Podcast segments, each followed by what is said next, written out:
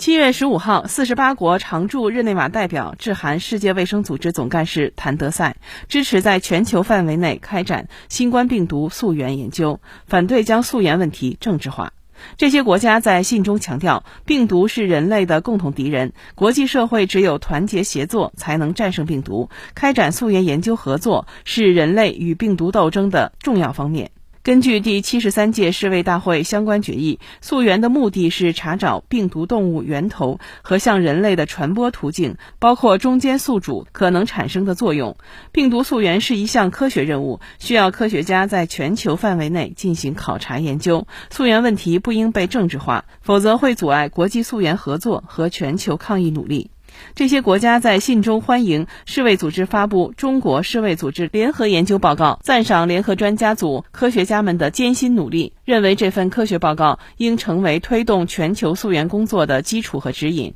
呼吁世卫组织秘书处同成员国开展合作，推进全球溯源研究，并采取有效措施，避免政治因素干扰。新华社记者日内瓦报道。